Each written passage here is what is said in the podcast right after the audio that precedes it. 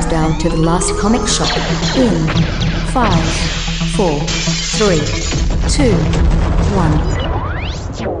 Hey, it is now time for more of the last comic shop. That's right.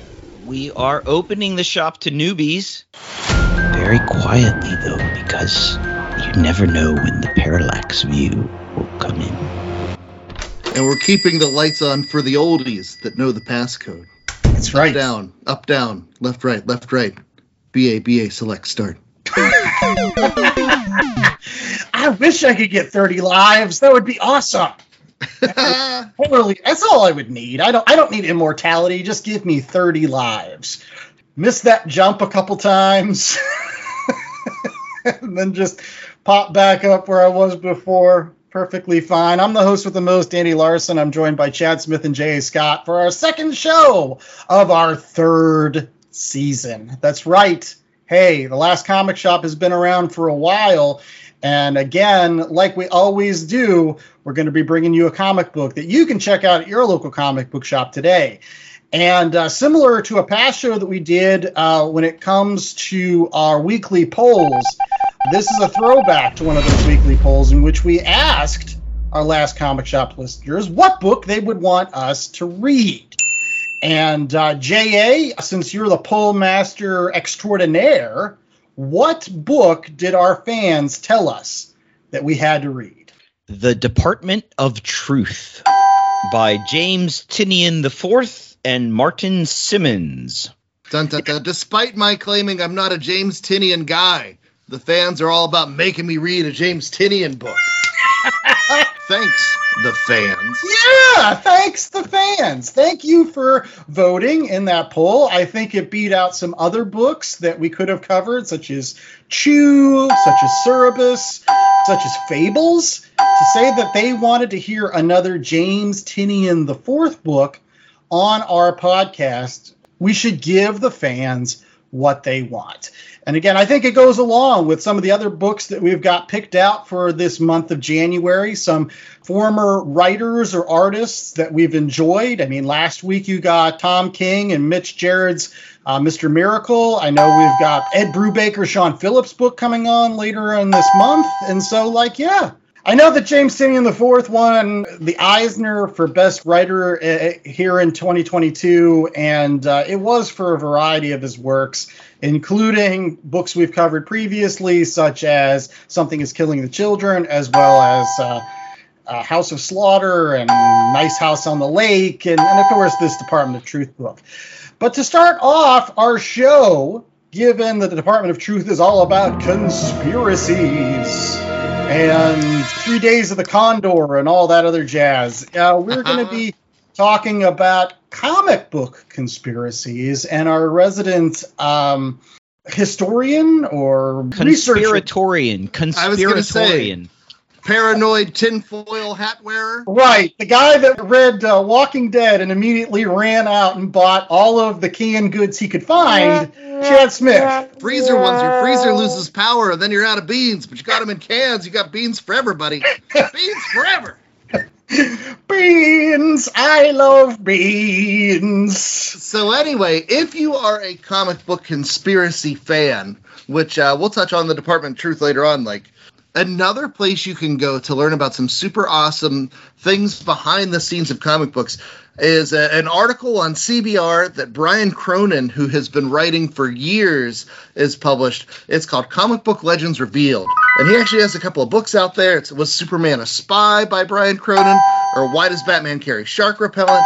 I encourage everybody, if you uh, are interested to check out those books, definitely check out the column. But each week he'll he'll pick a couple of different ideas and say basically whether they are true or not. And so one of the biggest comic book conspiracies involves everybody's favorite Batman. And the, the creator of Batman, Bob Kane, who worked on the book well into the 60s, is famous for not actually doing most of the work for that book. Ah, yeah, it was like what Bill Finger and Jerry Robinson and a bunch of other folk. He just signed his name on stuff, right? right to the point where for the longest time DC would put in the front of the books, you know, Batman created by Bob Kane.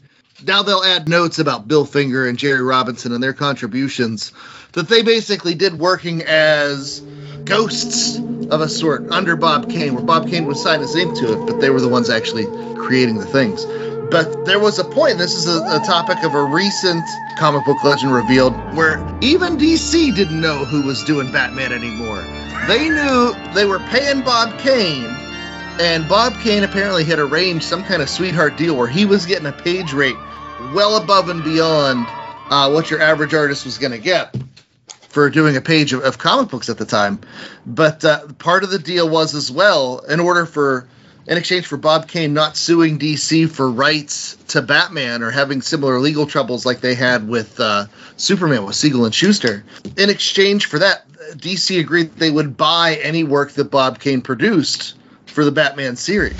Wow. Yeah, at a rate that was, like I said, heads and tails above what anybody else was getting at the time. Uh, so the problem came where for a long time he was producing, you know, uh, 12 stories a year, but then eventually Bob Kane hired a, a, a better ghost, a better fill-in artist to, to work underneath him, and he started pumping out 20 stories a year. And so DC editorial like started to try and dig and like try to find out who's actually doing this work, and they tracked the guy down that was providing the work for it, and his name I will tell you now. It was Lew Sayre Schwartz. They tracked down Lew Schwartz, and they're like, "Are you ghosting for Bob Kane?" And he was like, "I don't know what you're talking about."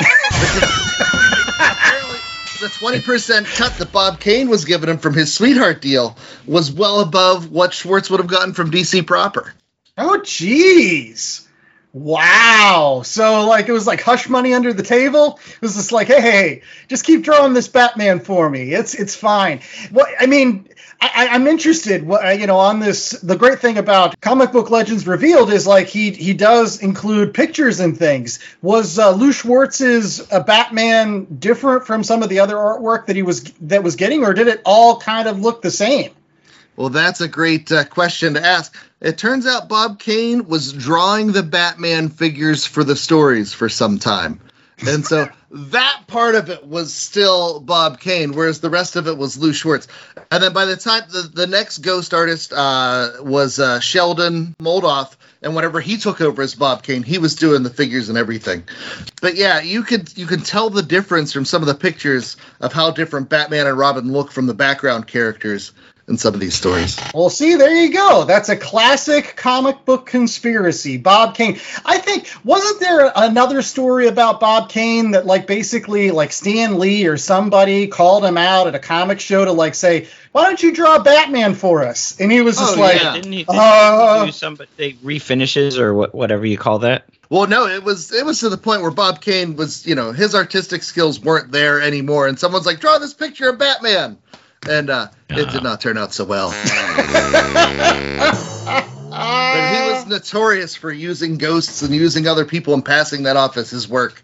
And so, if you want to dive more into those conspiracies, there's more about that in the comic book legends revealed, and it's all out there online. You want to dig into the online interwebs and find out the who's it's and the what's it's and the why's it's and the how's it's. It's all out there.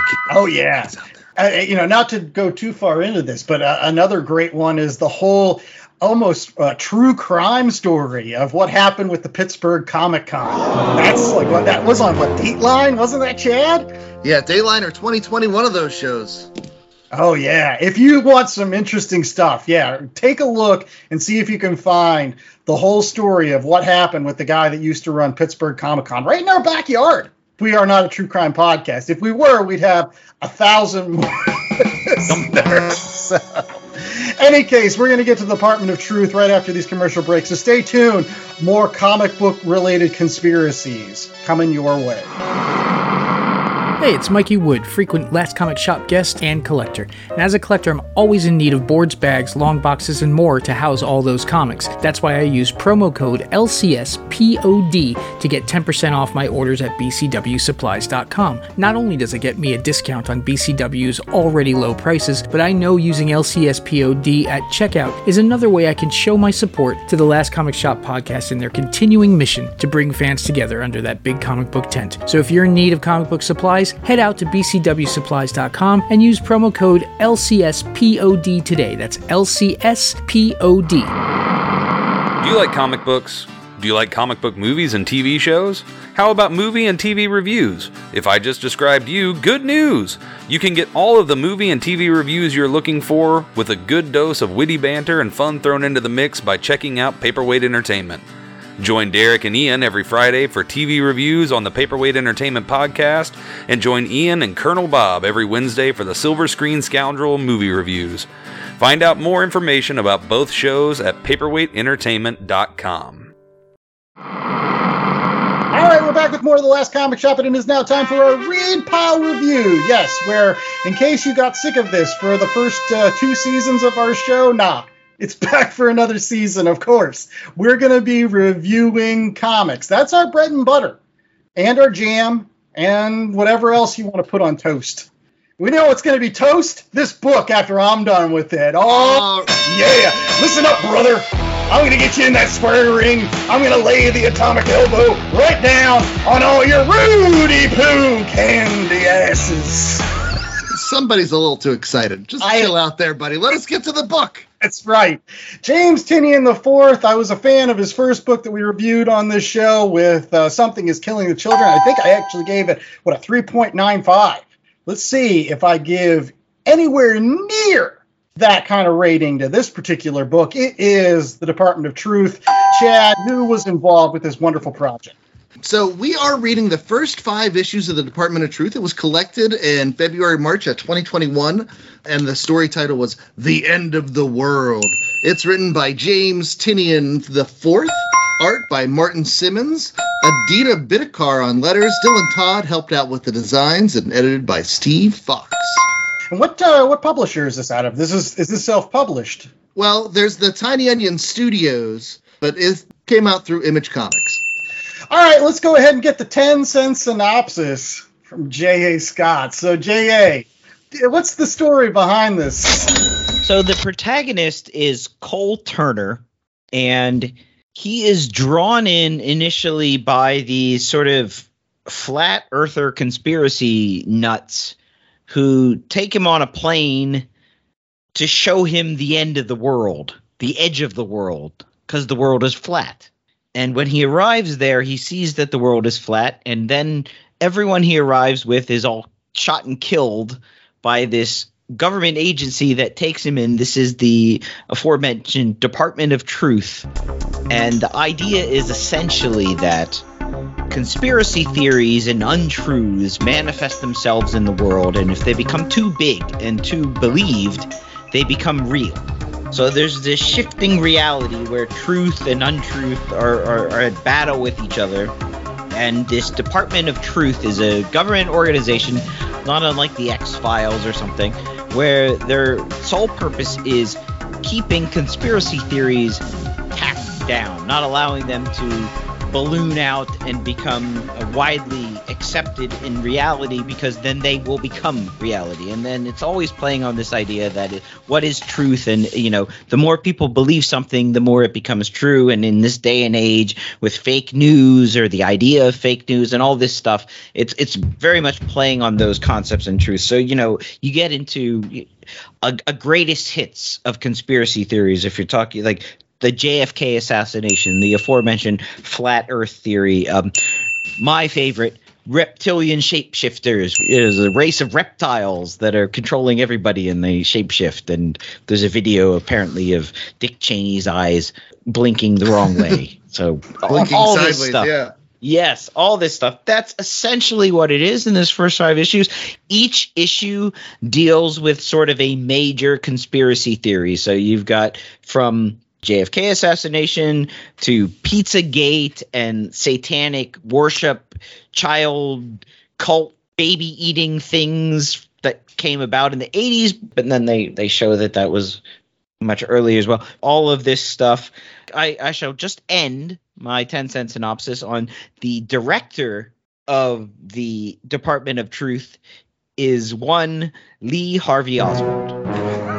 Right. Right. Now, J.A., conspiracy theories are oftentimes all about keeping stuff down, or the Department of Truth is all about keeping stuff down. So let's let's keep Andy down.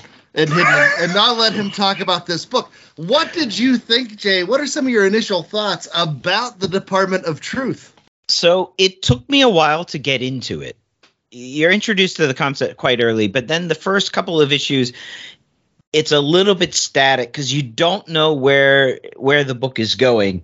I have to say, the cliffhanger at the end of the first trade made me want to read more. So, Oh yeah, that gets you. yeah, that grabbed me. The writing is really good. The dialogue is really good. The art is it's very Bill Sienkiewicz like, but I also think I I don't know if this is what the artist was going for, if Simmonds was going for this. It's very static. And for for comic books, that's kind of interesting. So every panel they don't flow together very well Right. they seem to be static images imaged in time and, and so it leads to sort of very start stop start stop as you're going through and i don't know if that's the best it, it's it's not an easy book to read Uh, well, let me jump in before Andy can talk. Yeah. go into that art. You can't silence the truth. Where's the button? Hit the button. Uh, but no, I, I thought the art the art was a perfect blend of Bill Sienkiewicz and then David Mack. If you've ever read Kabuki or he's done some of the Daredevil Echo stuff, he has that painterly style. And the thing I think you're talking about, how the panels don't seem to flow, they get very close to photorealism. They get you very close to reality. But then you add that Sienkiewicz layer, you add that Mack layer where it distorts it. And I honestly thought it was the perfect art style for this particular book. And I, I'll be honest, I, I read through the next five or so issues, and they had other artists that I really like, like Elsa Charretier and, and Tyler Boss. And their art style is a more like comic book cartoony style. And I don't think it worked nearly as well as this one, where it gets you close enough to reality which I'll admit, nine times out of ten for most comic books, I don't want my comic books to be super realistic, but they do that, and then they add that distortion layer, and boy, I, I think it works. And also, I, I've gone on record with James Tynion the Fourth and talking about how I'm not the biggest James Tynion the Fourth guy. I've read a lot of his comics, his superhero comics, and they didn't really speak to me. And we did in the show go over Something is Killing the Children. And while I thought that was a, a great book, it was still something that I didn't really want to continue. Like it, it just wasn't for me. This book, as a paranoid nutbag, this book was for me because it takes all the stuff that I think is in the popular culture right now. It takes the stuff that's in the in the zeitgeist. You have all these QAnon folks and all these conspiracy theorists, and then it also takes uh, going the opposite route, not the conspiracy folks, but the people that are all about the power of positive thinking. You know, and the people that are manifesting stuff. And if you've if you've heard about the Secret, that was the big book at the time, uh, you know, from Oprah.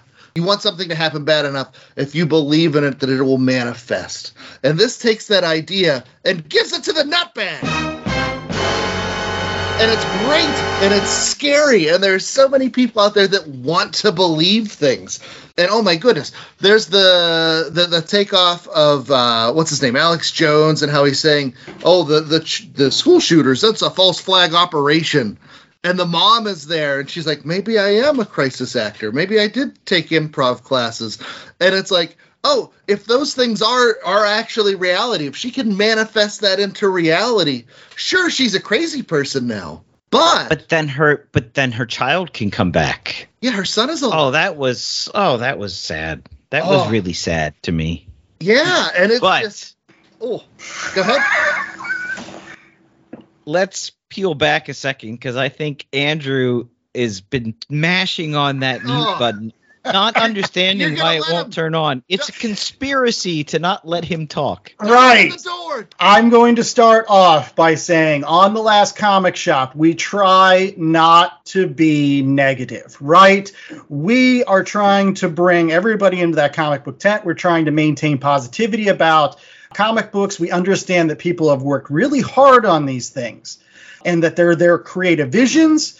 And I try to be very respectful of that, right? So I am going to start off my initial thoughts by saying, to you guys' points, it was well written. the dialogue was good. The art was very interesting at times, like the, the visuals that were used and the layouts, all of that stuff worked. I liked the sketchiness of it, I liked the unclearness of everything. But let us be crystal clear on this. This is a comic book series that uses the whole notion of a comic book as like almost like a framing mechanism for James Tynion to come out and I agree with a lot of it's scary stuff, and I'm probably you know I'm on his political side. Like I don't like any of this stuff, and it's scary to me. And like I believe that there are folks that are that are saying these things, and and, and they're not right. And I'm like, no, I don't like any of this. But at the same time, I'm not here for James Tynion's therapy sessions about his issues with fake news and these right wing conspiracies that are out there in the general public. I'm not here for that. I'm here to read a comic and to be entertained. And simply put, I'm glad that J.A. brought up the fact that Lee Harvey Oswald was in this series. I'm actually also glad that he brought up, I, I, can't even remember his name, that this was the guy that was brought in from the flat earther thing, because none of those characters mattered. None of them mattered. They were just there as ciphers in order for James Tynion to put his words in their mouths about like I have major problems with the way our society is going and the fact that people are taking these conspiracy theories and making them reality and making people believe that they really exist. That's the point that he's trying to make with the series. It's an important point, but to make a comic book series about it, no. Even things like Maus which is extremely important, right? That has that has a specific message. Even that was entertaining. At the end of the day, it was entertaining because you had those other stories with Art Spiegelman and his father, their relationship, and at the same time, he was telling the horrible stories about Auschwitz. Here, there is nothing like that in this book. Yeah, I don't know. I think you're a crazy person. had, had, had, to say that uh, all comic books have to be entertaining at first and then they can be other things, I think is disingenuous and takes away from the fact that at its heart, it's a storytelling medium. You're telling a story. How you choose to tell that story, whether it be in a blog or in a book or in a movie or in a graphic novel, for someone to say, well, no, this is entertaining, this is not, that's problematic uh, for you to say that you didn't enjoy it, that's that's perfectly fine because everyone has their opinion. Every you know, certain you can like things, you can not like things. Yeah, and and to piggyback off of that, and I don't want this to be a piggyback. We're not beating up Andrew by. oh no, they are. No, I, but uh, but no, I, this is a story about stories and the power of stories right? You have all these conspiracy theories that start out as stories, and then as they take hold and gain strength, they become real. And you know, the the the lead character in the opening issue, they take him to the edge of the flat Earth and like, look, look what's happening. You know, people are the more people that are buying into this stuff, the more real it's going to be. But uh, what better format to tell a story about stories than comic books, where you can have those disturbing visuals, like but believe me, this is something that you know leaves me with uh, ill at ease. It's not something that I'm excited about or happy about, but boy, is it interesting. And in the times that we live in, where the distribution of information is no longer controlled by gatekeepers for good or for bad. You know, the gates are wide open and everybody has their own stakes and what information they want to push, their own stakes and what information they want to amplify. And a lot of people are out there manipulating others for for various means, and that's where so many of these conspiracy uh, ideas take hold. I, I, have the exact opposite opinion. I think this is a great comic book series for right now because it's really tapping into what's going on in the popular culture, you know, and it's showing what's happening with those manipulations. And basically, it's made real. If enough people believe it, it's real. I go back to Stephen Colbert and his concept of truthiness, his his first show on Comedy Central. You know, where it's like it doesn't have to necessarily be true, but if it feels true, it's true. So many people feel these things are true, and it's giving that manifestation physical form. And uh, one of the issues we didn't read, there's one on Bigfoot, but they talk about how Bigfoot is blurry just because the manifestation process is a little bit shaky. Oh no, no, dude, Bigfoot's totally real. but I think Andrew, you also made some good points. There are some issues. I have some issues with the story. There is not a lot of character development. I think one of the big problems Tynion has is that he puts up truth and untruth as sort of equal playing fields, equal partners.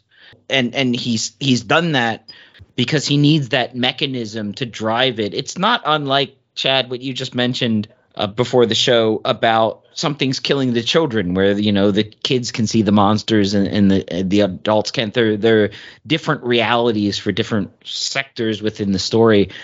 That works, I think, really well. And something's killing the children. Here, it feels a little bit more false. And from a personal level, I have a, a sort of an issue with where you know the truth and the untruth are not equal. Right? Uh, there should be more power in the truth regardless of if Stanley Kubrick's producing The Untruth or not.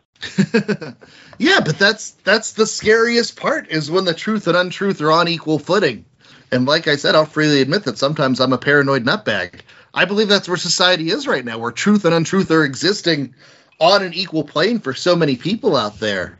And it's like, how do you convince them when it's stuff, oh, I've seen it with my own eyes, or oh, I've done my own research? It's like, yeah, you've done your own research into Crazy Town Monthly. Like, I'm going to jump back in. Uh, in terms of you know my comment about it not being a comic book series, I don't want to sound like I'm saying James Tynion the fourth can't write the types of series that he wants, or that, and maybe it does come down to the fact that I this is not something I like. But but I think that the reason why like something is killing the children more is because he has managed to weave his particular opinions on, you know, certain things that are going on in society. Again, whether or not you can see the monsters or not, whether or not that truth about the monsters existing, he was able to weave that into a compelling story that not only was able to give you things to think about, but then also things that ended up just being, again, I hate to say it, entertaining. And I'm sorry, like I, I keep on coming back to this. This was not entertaining. And maybe that's my biggest problem with it. And I get it that like not everything should be entertaining, but it kind of sort of should be. I'm at the age in which everything should be kind of at least slightly entertaining from a narrative perspective. This is more akin to maybe a documentary in which he uses the these characters again as ciphers to tell an anthology of, hey, you want to hear the truth about some of these nutbag conspiracies? Let's do the false flags in this one. Let's do the JFK assassination in this one. Let's do flat earthers in this one. We'll explain what the conspiracy is. We'll explain how far it could go, what the ramifications could be if that was the truth, what the real time uh, effects on individuals were. I mean, again, that issue with the false flag and the, the, the child shootings, that was incredibly powerful but again, I had a massive, massive problem with the any sort of inclusion of characterization in this. Like, who cares? Who cares about what the Department of Truth is? Who cares who works for them? Who cares that there's one agent that's been there forever and is just killing people? Who cares that there's this other guy that's like the believer or the, the non believer that's being brought into all of those characters they're they're not even characters. Something is killing the children had characters. Yeah, I'm to disagree. You've got Cole Turner as your audience in. He's the guy who was part of the satanic panic in the 80s for his character, where he saw the star faced man eating the babies and inviting him to, you know, try a taste and all that. And so you have this guy who's obviously been uh, impacted and manipulated, and you're watching him as the audience surrogate, and they're taking ideas like cool or intriguing. Like they put Lee Harvey Oswald as the guy in charge of the Department of Truth. And so I think just like in Something is Killing the Children, you had Erica Slaughter, who's not a character as much as she is just a, a force of nature with ratty ass chainsaws. But I think it's the same thing here with this group. Almost like on the Loki show, how the, the Time Variance Authority they're there to to nip these ideas in the bud before they grow and things spring too far off the timeline and start affecting reality itself. And you have the lady in red that they're trying to figure out who she is, and she has those X's for eyes, and oh, that's so creepy. Takes off her big sunglasses. I love big sunglasses. And X's for eyes under those sunglasses just freaked me the hell out. Those those big sunglasses are Jackie Onassis sunglasses. Oh yeah. I, I firmly disagree that there aren't characters here. No, no, no, no. I'm not gonna. I'm. In fact, the, the the character you remember the most is actually just Lee Harvey Oswald, and he isn't even really a character. What do you know about Lee Harvey Oswald other than the fact that he killed Kennedy? No, no, but, I, but this is but but in this one, is it the one that killed Kennedy, or is it the one that got shot by Ruby? I, I, I thought that was cool. Yeah. liked Or the that. guy that's taken into the other room and they're like, we're going to tell people that you did this and then we're going to whisk you away. How do you know the files haven't been released? Why haven't the files been released? It's been so many years. Release those files. any case, we'll be right back after these commercial breaks with more of the Last Comic Shop. Hopefully, I won't sound like a conspiracy nutbag myself when we get to those ratings. Stay tuned. Do your hobbies include comic books, movies, television, and or video games? Are you always behind with the latest news in the world of nerd? Well, look no further than the Oblivion Bar, a nerd culture podcast.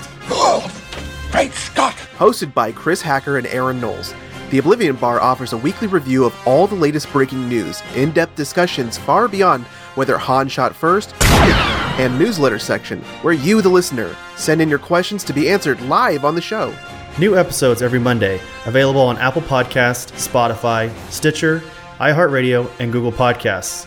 I'm just so, so freaking excited. You can also find us on Twitter at Oblivion Bar Pod. Come join us at the Oblivion Bar podcast. Hope to see you there.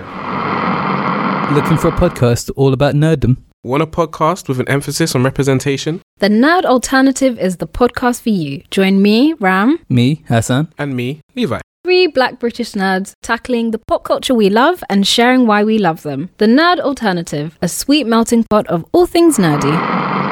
All right, we're back with more of the last comic shop, and it is now time for our ratings, where we're gonna lay on some truth on you. Lay some truth on you, brother. It's gonna be the truth of whether or not you should go pick up this book at your local comic book shop, which I do agree that you should. James Tynion does make you think, uh, which is good for comic books. Honestly, uh, if you felt like our conversation in the previous segment was a little spirited, that's sometimes good. And so, yeah, we've got a one out of four scale. And then, JA, what are we going to be talking about in regards to that scale this week? Well, this book is all about truths and falsehoods. So obviously, our one out of four will be one out of four true lies. Mm, oh, that's a great movie. It It's a is. great movie. With Arnold and uh, what's her name from uh, Halloween? Jamie Lee Curtis. Jamie Lee Curtis. There you go. Oh, yeah. She's she was smoking hot in that movie. I remember that as like a teenager being like, oh, yeah. Plus, it's got Tom Arnold in like my favorite movie starring Tom Arnold, which is which hard to say because there's not many. I was going to say, how many other movies? And really every, everyone's favorite Filipino, Chinese, American, Hawaiian actress, Tia Carrere. Yeah, you're fired. Anyways, one thing is not going to be fired is our rating. We're going to make a rating sandwich. We'll start off with J.A. Scott for this one. So, J.A., what did you think of this? Yeah, I'm gonna give it a it's it's a three for me. Um, I like the ideas. It's not the easiest to read. The art is interesting, but I think it's a little bit too static and it doesn't flow from panel to panel. Not page to page, panel to panel. It, it very much feels like you're you're stuck in the moment and then you have to pull yourself out and then go back into the next moment. So the art design and it's obviously been done for a reason. I feel that it draws you out of the story a bit. He's playing with big ideas, the idea that fantasy or untruths can manifest themselves and become reality. I think it's a bit of a discredit to like reality and truth that that fantasy became that much more powerful than that. Um, I love that he's trying it with a medium where you wouldn't really. I mean, this you know you could read this in a book or in a in in a, a book of philosophy or see it in some French new wave movie, and everyone would accept it. But to see it in a graphic form in a comic book I mean, obviously, based on our discussion, it's a little bit jarring. I applaud him for trying. I don't know if he quite got there. That being said, by the end of this trade, I wanted to read more. So it had hooked me, but it did take a while and it wasn't an easy read. So it's a three. All right. Well, I'll go second, and uh, I'll start off by saying this this wasn't for me. I'm going to give it like a 1.75 as a, as a comic book series, just because I didn't like it at all. I'm sure that for folks that did like it, this is probably a three, and this is a four, because I will say again, it's incredibly well written. Like I, I want to go on record by saying all of the explanation of some of these, whether it was Pizzagate or false flags or any of the other conspiracy theories that uh, James Tynion talks about, he does a very good job of laying them out, making you understand the stakes of them, maybe making you understand what could potentially happen if people started really believing this.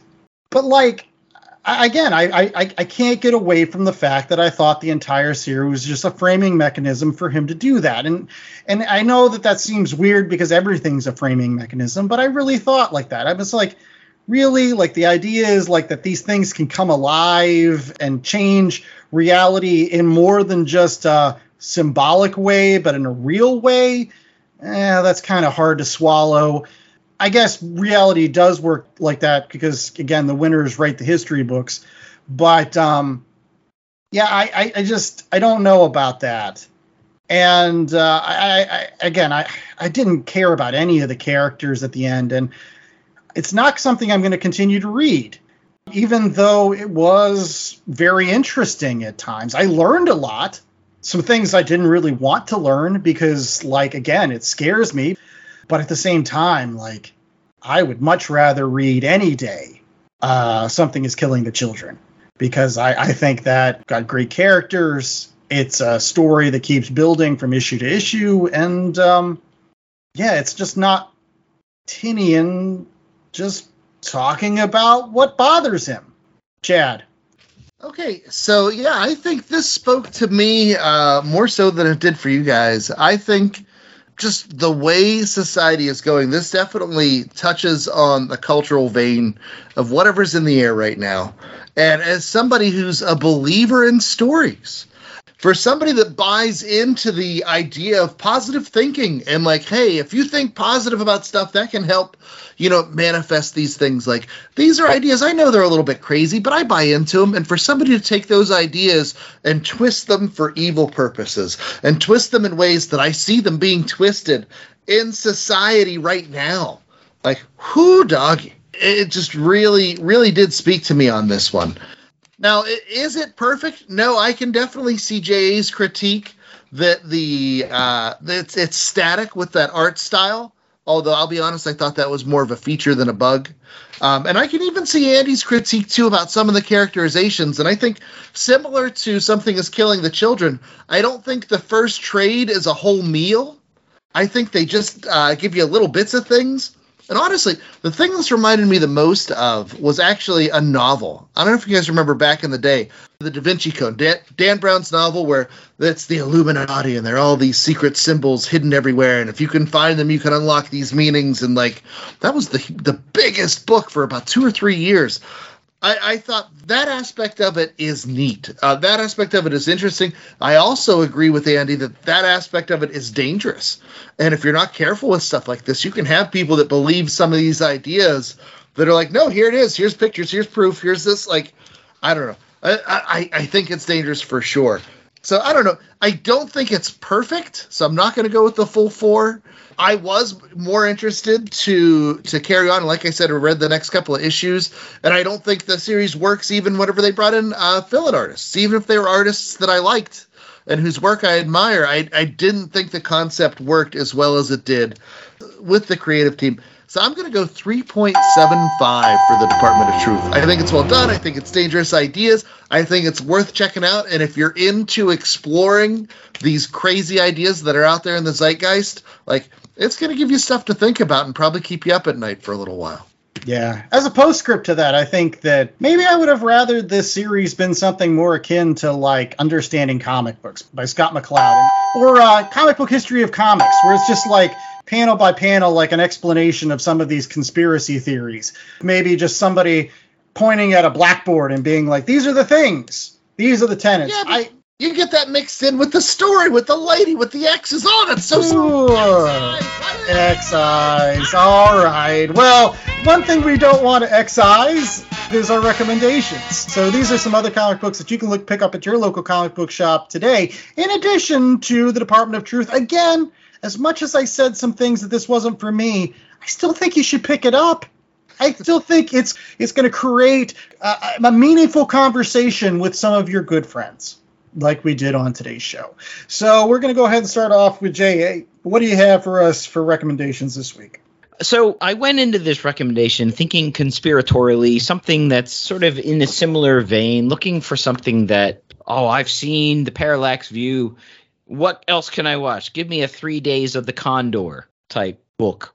And so I am recommending a graphic novel that came out in 2011 called The Homeland Directive. 2011. I, I need to stress that it came out in 2011 by Robert Venditti as the writer and Mike Huddleston was the artist.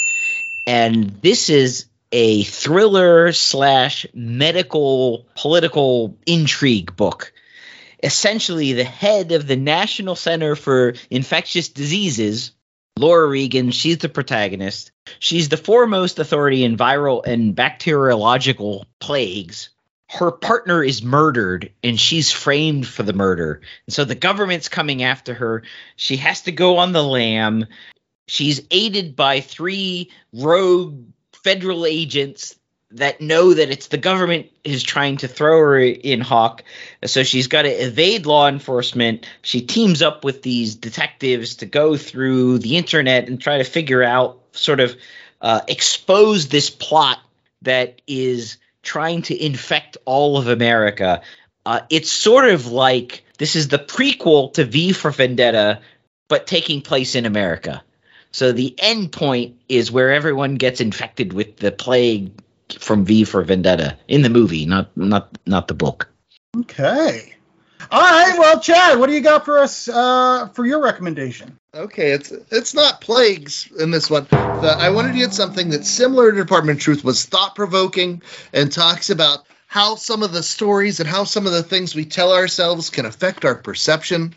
And so uh, I'm going to go with Dave McKean's Cages. Now, this is a book. It came out in the 90s. It was a 10 issue series, but you can get it all collected and a handsome little. I have the paperback edition. It came out of Dark Horse around 2010. But it's just it's stories of people in an apartment complex, and if you're familiar with Dave McKean's art at all, uh, you might know him from Sandman or working with Neil Gaiman in that sort of realm. He has one of those art styles where the art inside is not not painted like a lot of his other covers or a lot of his other things that you've seen, say like Arkham Asylum or that sort of stuff. But it is one of those things where it just it, messes with your your perception and I struggle with words on this one because it is such an artistic tour de force. This one, it won Harvey's, it won Ignatz's, it won all, all the awards. But it's absolutely just brilliant. Uh, just check it out. My words aren't going to do it justice. So, Cages by Dave McKean. All right. And to round out our recommendations, uh, mine is it doesn't really have to do with anything with conspiracies. I mean, I guess it does because it deals with like mysteries from the long past and all I can say is everybody on this show should know that I really love throwbacks to like the 1930s and the 1940s, that kind of pulp era of comic books and, and narratives. And so when I found this recent series from TKO Publishing called The Fearsome Dr. Fang, that had wonderful artwork that looked again very throwback to that kind of pulpy days, I had to check it out. And uh, it's written by uh, Tze Chun. This was his first comic book that he ever did. He was previously a uh, writer and producer on such things as uh, Gotham and Once Upon a Time. And he teams with Mike Weiss uh, on writing duties, as well as uh, Dan McDade as the uh, artist. And uh, they really craft a story about what would happen if you kind of turned the whole Fu Manchu bad guy trope on its head.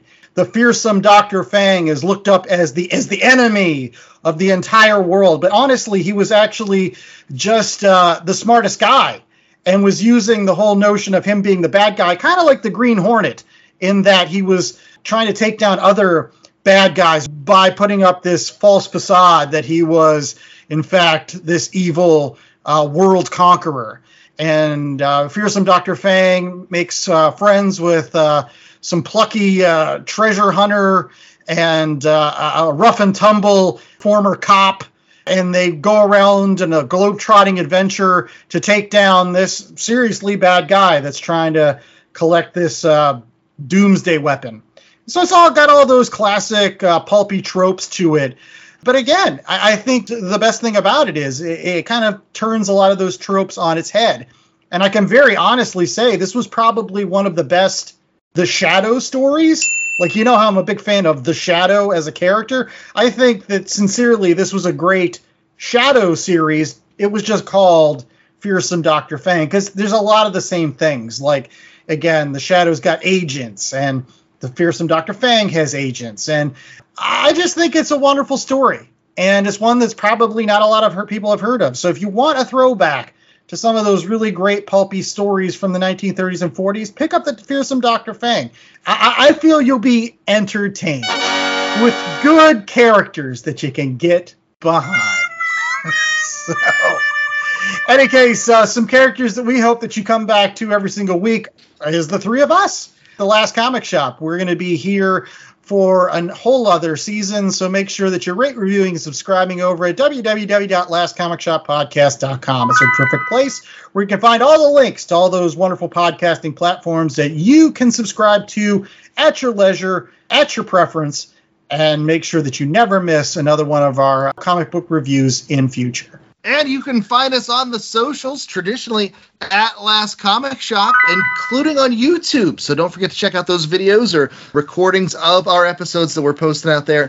And if you need help finding us, once again, you can always go back to the home base at www.lastcomicshoppodcast.com where they can find what else, J.A.? Yes, we're back for another season with merch. We always have t shirts, coffee mugs, tote bags. We might have a new special shirt coming out for St. Patty's Day. Never know. Stay tuned. I'm just going to go out on a limb and say it probably looks good on a green heather. yeah. See, it's always good to start thinking of spring when you're in the depths of the cold winter, right? Let's start thinking about March and and getting back out there in the warm temperatures. So yeah, no, I dig it. And uh, our hope springs eternal that you will head out to your local comic shop to find some great comic books, including things like the Department of Truth that we read today, or the Homeland Directive. Maybe you want to go with some Cages by uh, Dave McKean, or the Fearsome Doctor Fang don't know where your local comic shop is? You can always use the locator at www.comicshoplocator.com. But check it out and keep those places going in this new year for our new season so we still have more stuff to talk about. Yes. And we hope that you come back for that new talk next week. Until then, I was the host with the most, Andy Larson. I was joined by Chad Smith and J.A. Scott. And remember to stay safe, stay warm, and always be a bearer of truth. Release uh, the files. yeah, and, and let's just point out, there's no way the moon landings were faked by Stanley Kubrick because it would have looked a lot better. Have you seen 2001? Here's Johnny.